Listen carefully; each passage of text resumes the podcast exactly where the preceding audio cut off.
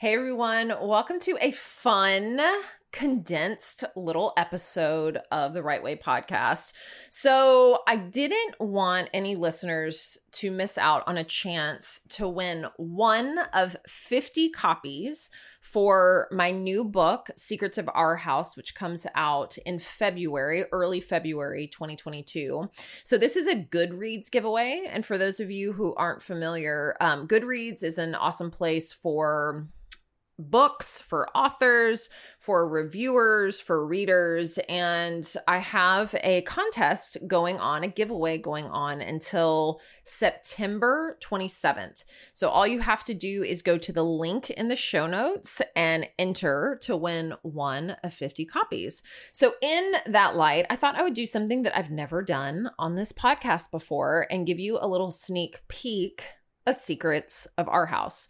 So this book is a little bit different than some of my other books. It's more of a family saga versus a straight up domestic suspense. But in a nutshell, um, the book is about a woman named Desi. She's a very successful businesswoman, and she wants to bring her family to the summer mountain home she's built, which she calls the Black House. And when she does, absolutely everything starts to unravel. So her husband might want a divorce. Her daughter falls in love for the first time and decides she might not want to go to college. Her irresponsible brother, Tommy, shows up unannounced. And then Desi's past literally comes knocking, which threatens to reveal the biggest, most damaging secret of all. So I thought I would read the first chapter of this book, Secrets of Our House. Chapter one. This is from Desi's point of view. Desi woke from a jarring nightmare and sat up. Beside her, Peter's side of the bed was still intact, the sheets crisp and untouched. She smoothed a hand over the duvet, conjuring her nightmare. In it, she'd been chasing Jules and Peter.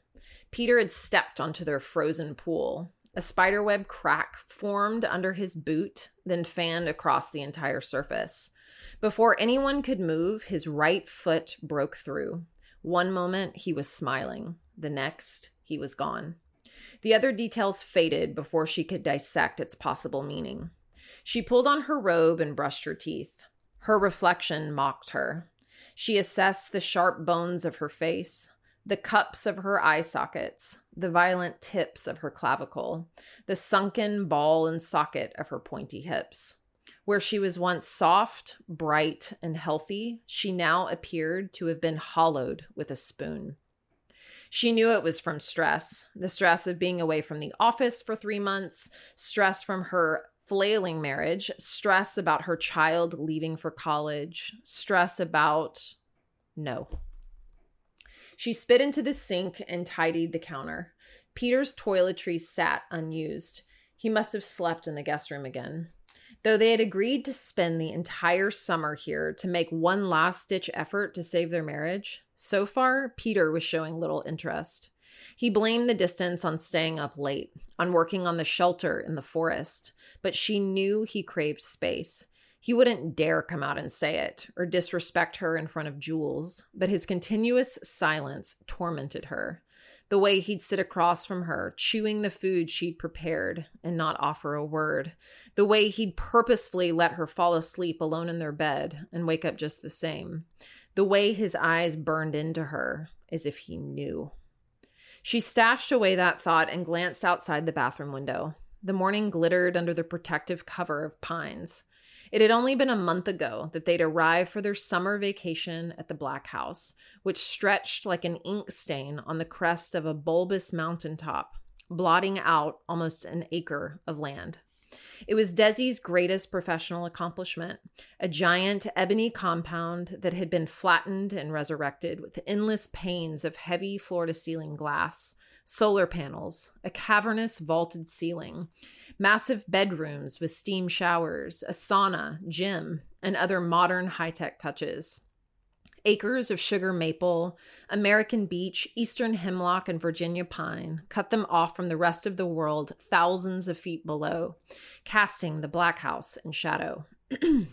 Now Desi padded down the hall, releasing the vice-like grip on her foolish beliefs that a house could save her marriage or keep her daughter from growing up. She grabbed a cup of coffee from the freshly brewed pot and eased outside by the pool, where Jules and P- Peter were already swimming.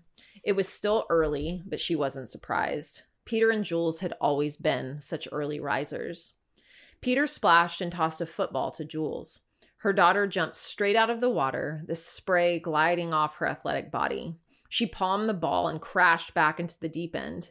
Peter hoisted his hands in victory, and Jules threw it back with ease. How odd to see her glistening, confident husband when she'd just seen his feet crack through the ice and disappear in her dream. She buried the image and told them both good morning. Coming in, Jules asked. She wrung out her hair and waded to the edge of the pool. Desi laughed. Priorities first. She hoisted her favorite mug in the air. That stuff will kill you, Jules commented, before diving underneath the water and swimming end to end without breaking for air. Desi rolled her eyes and admired her daughter's smooth strokes. When she surfaced, Desi hesitated. Finally, she asked, "Why did you quit swim team again?" First, it had been cross-country, then swimming. She'd given them up on a whim when she could have received a college scholarship for both. Instead, she'd chosen Columbia due to her deep interest in art. After some gentle prodding at Desi's insistence, she'd now be studying biomedical science in the fall. Jules floated to her back, turned, flipped underwater, and expertly eased off the wall. Jules was one of those rare breeds who was good at everything. She was artistic, kind, self-sufficient, smart. She could have easily trained to be an Olympic swimmer, a track star, or even a model, but she wore her disinterest for those natural abilities like a badge. While she was insanely talented, she often started and stopped things, or seemed to pivot just when she could really make something of herself. Perhaps it was her age, or maybe that's just who she was. But Jules maintained other interests that never seemed to fade. She was a total survivalist. Peter, an ex-Marine, taught Jules environmental navigation, how to handle a kukri long-blade knife, how to collect rainwater, how to spear and clean a fish, how to start a fire, how to sew wounds, how to fend off an attack, how to assemble and disassemble weapons, and how to put someone to sleep using only a lapel. She thrived on building her survivalist skills, though Desi often joked that she'd need a different set of skills to survive New York. In just a few months, Jules would move to the city and begin an entirely new chapter without them. Desi wasn't ready for her to move out, but was thrilled with her choice of school and the bright future that awaited. When Jules finally stopped swimming, she addressed her mother's question, never one to leave someone hanging. "I outgrew it," she said, pulling her lithe body out of the pool. This summer had changed her daughter. She'd met a boy the very first week in River Falls, for starters, Will. Jules worked so hard not to be a stereotypical teenager, avoiding anything that screamed teenage girl. And yet, here she was, involved in her own whirlwind summer romance. Desi adjusted her sunglasses and took a sip of the medium roast. She could practically chew the coffee. It was so thick. Peter always made the best coffee. She sighed and tipped her head back. She liked to think it was a peace offering of sorts. "Sorry our marriage sucks. Have some amazing coffee." Funny how a marriage could sway like that. The good days used to carry her for weeks. Those rare moments when they'd share a laugh, physically reconnect, or just let go of logistics and meet each other as equals. However, those moments were flanked more frequently by bitter, silent ones. By the time she'd scaled her own interior design business, managed to pay all four years of Jules's private high school tuition, sustained a thriving city life and social circle, and built the Black House for her family, her marriage seemed too far gone, the last lonely item on a very dense list of priorities. "Great coffee," she offered. Peter adjusted his goggles and dropped into an effortless freestyle. She wasn't sure if he was ignoring her or if he just hadn't heard. She wasn't sure of anything anymore. She closed her eyes again, forced her thoughts to settle. The slap of Peter's palms and his steady breathing gashed the surface of the pool.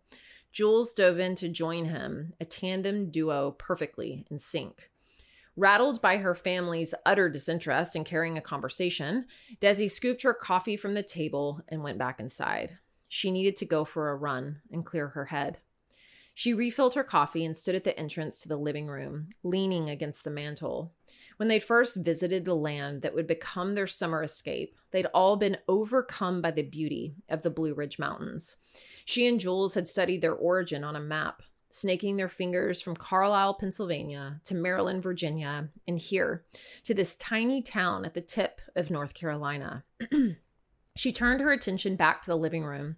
It was cozy but large, with two oversized leather couches, a glass coffee table, twin Ansley armchairs, and the updated fireplace, which was the focal point of the entire room. The back was nothing but sweeping glass. The twenty-foot ceiling was capped by ornate wooden beams she'd salvaged from the original farmhouse. The living room bled into the dining room, then the separate kitchen behind her with its sub-zero fridge, her professional gas range, the island, and the covered patio. Down the hallway, three guest bedrooms, along with the master, branched off the back, away from the heart of the home. God, I'm lonely. She ignored the gloomy thought and took her coffee down the hall to the master suite. She peeked into Jules's room, which was simple and open, the oversized windows capturing the robust acreage just beyond the glass.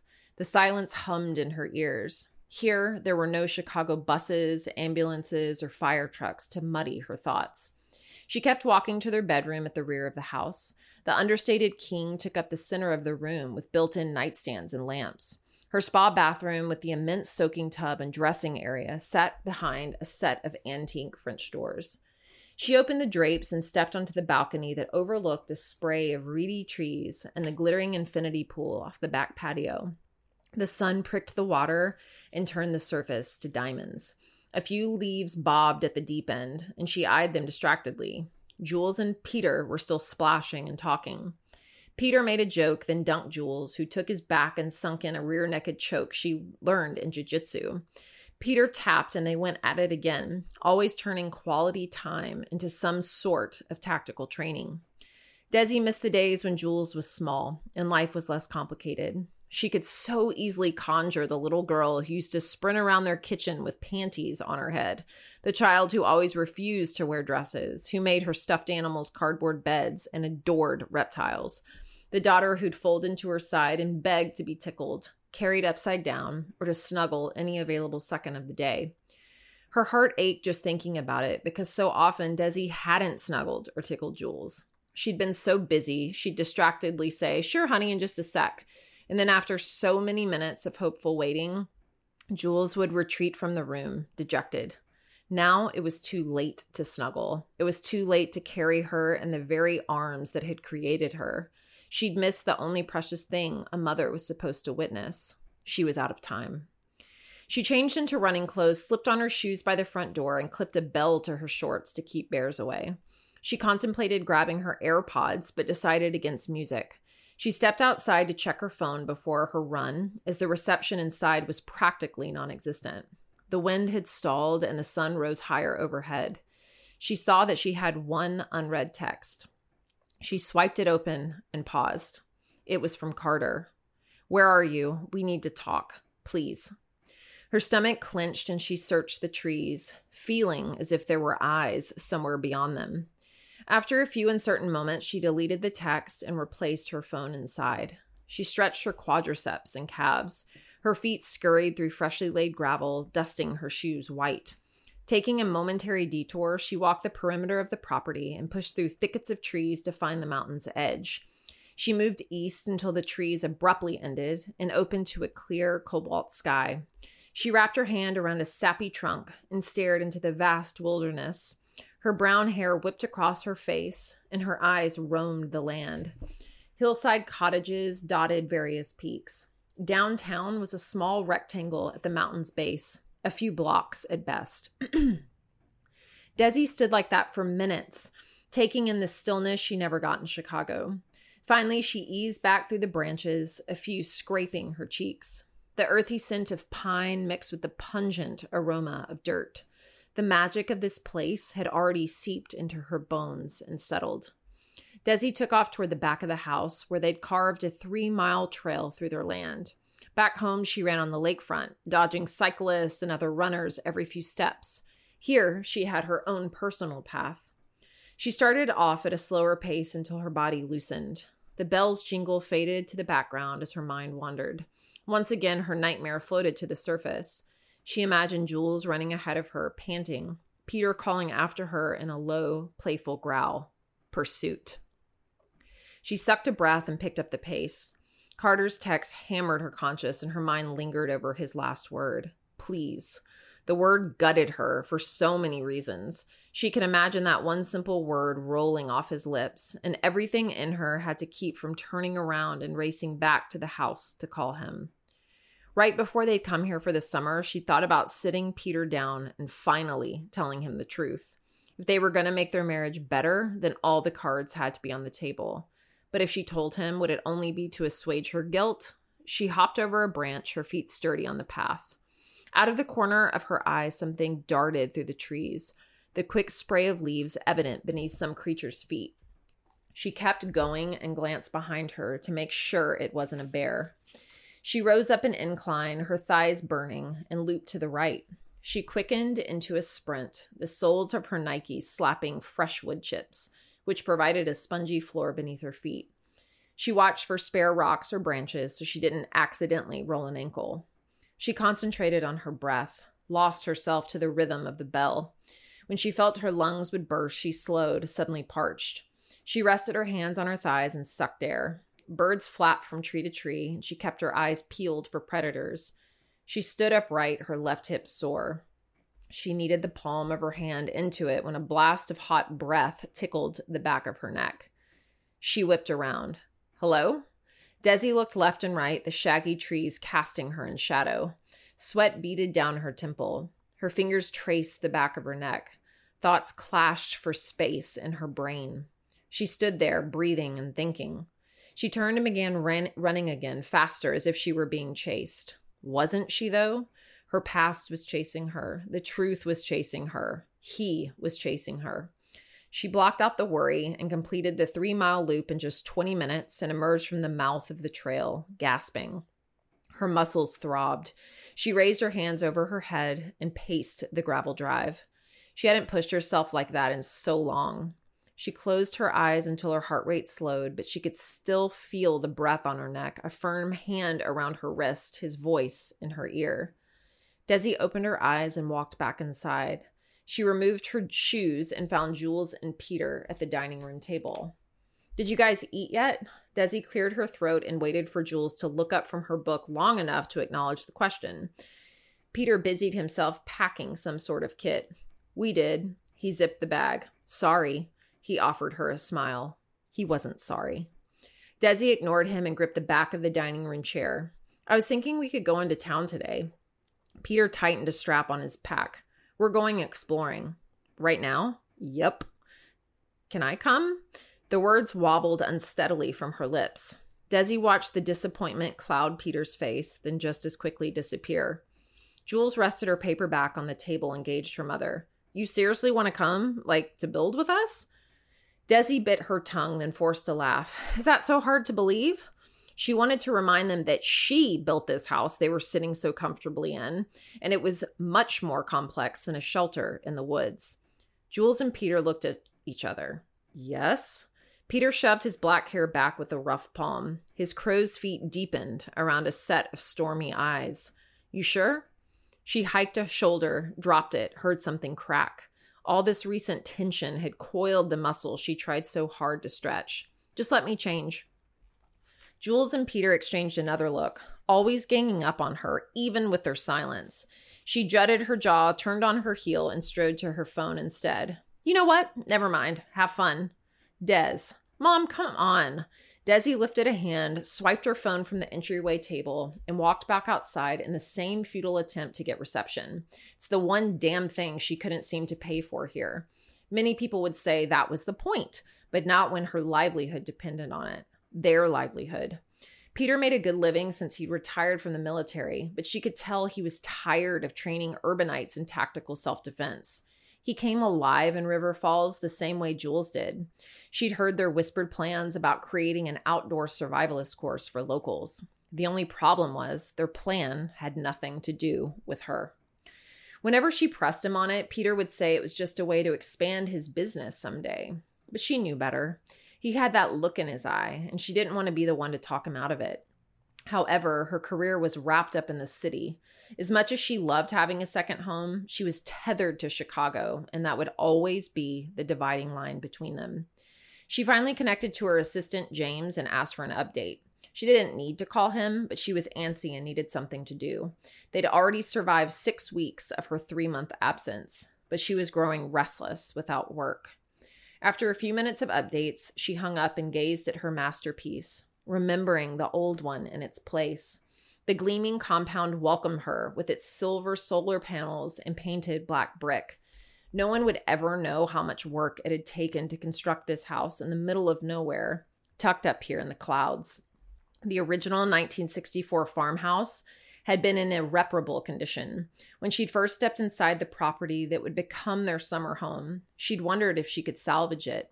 But after crunching over dead June bugs and fisting thick clumps of cobwebs, she knew it would be a teardown.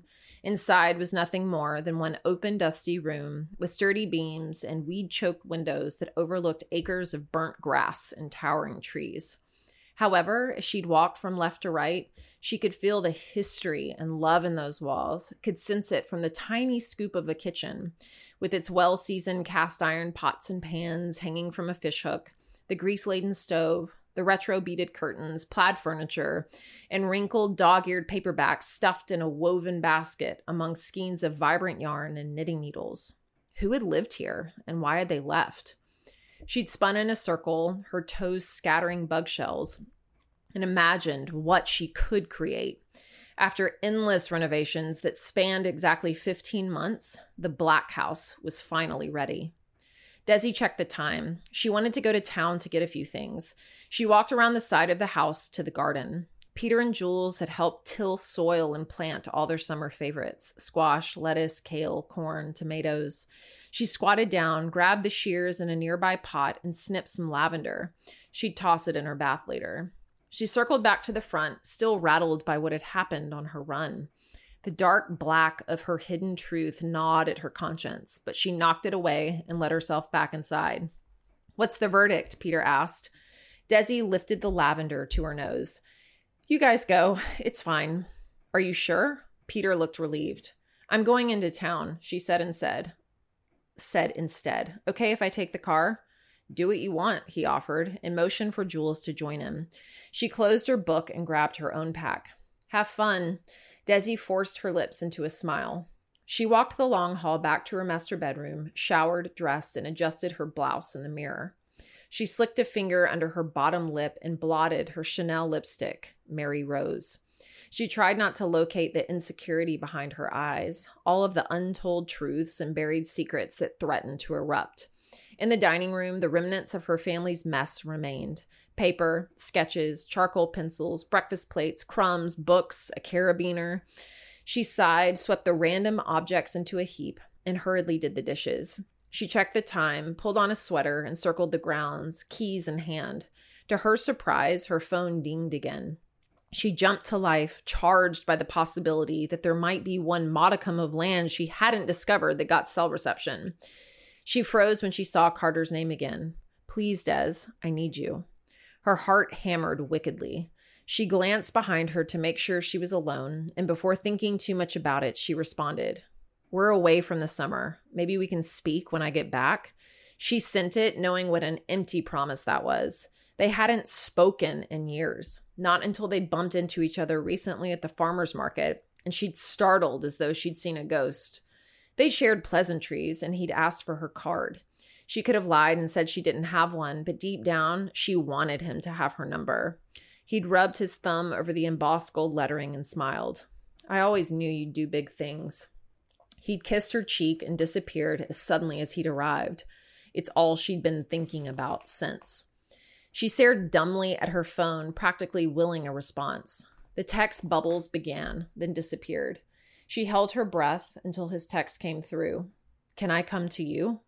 She laughed out loud. She could just imagine Carter showing up on her doorstep, what that would mean for her family, what that would mean for her. She shoved the phone in her pocket, unsure of how to respond. She started toward the car, but suddenly she didn't want to be alone. Peter's and Peter's, Peter and Jules would already be on the trail. She called their names anyway, the syllables echoing through the forest. She walked closer to the edge of the trees and clenched her sweater from the sudden chill. The wind cried. Should she go into town as planned, or should she join her family? Carter's text bounced through her mind again. Can I come to you? She closed her eyes and willed away the panic. Though she'd kept her secrets safe for all these years, she'd opened the door of communication when she shouldn't have. Sooner or later, she was going to have to find a way to deal with all of this. They all were. She calmed her mind, told herself to stay calm. Carefully, she pushed her way inside the trees. That was a very long chapter. If you're still with me, thank you so much. Um, I did want to give a little bit of background about this. So the reason I wanted to create a book about this Black House, one of my good friends and fellow writers, Emily Carpenter, owns this incredible Black House right outside of Atlanta. And I went there and stayed with her for one of um, one of my uh, book, like I did a little mini book tour in twenty nineteen. And the moment I rolled up, I, I know I've said this on another podcast, but I was like, this is the best house for a murder ever. And though there is no murder in the Black House, um, this book is really um, a depiction of what I thought the Black House was and is. And it was so fun to create a world around it. Um, if you are so inclined to enter the Goodreads giveaway or to pre-order this book. Again, there is a paper shortage that is supposed to affect fall and winter books. So if you are so inclined to pre-order a copy of this book coming out in February, I would be so, so grateful. Thank you for listening. Let me know what you thought. You can always email at podcast at rightwayco.com and I look forward to talking to you all next week.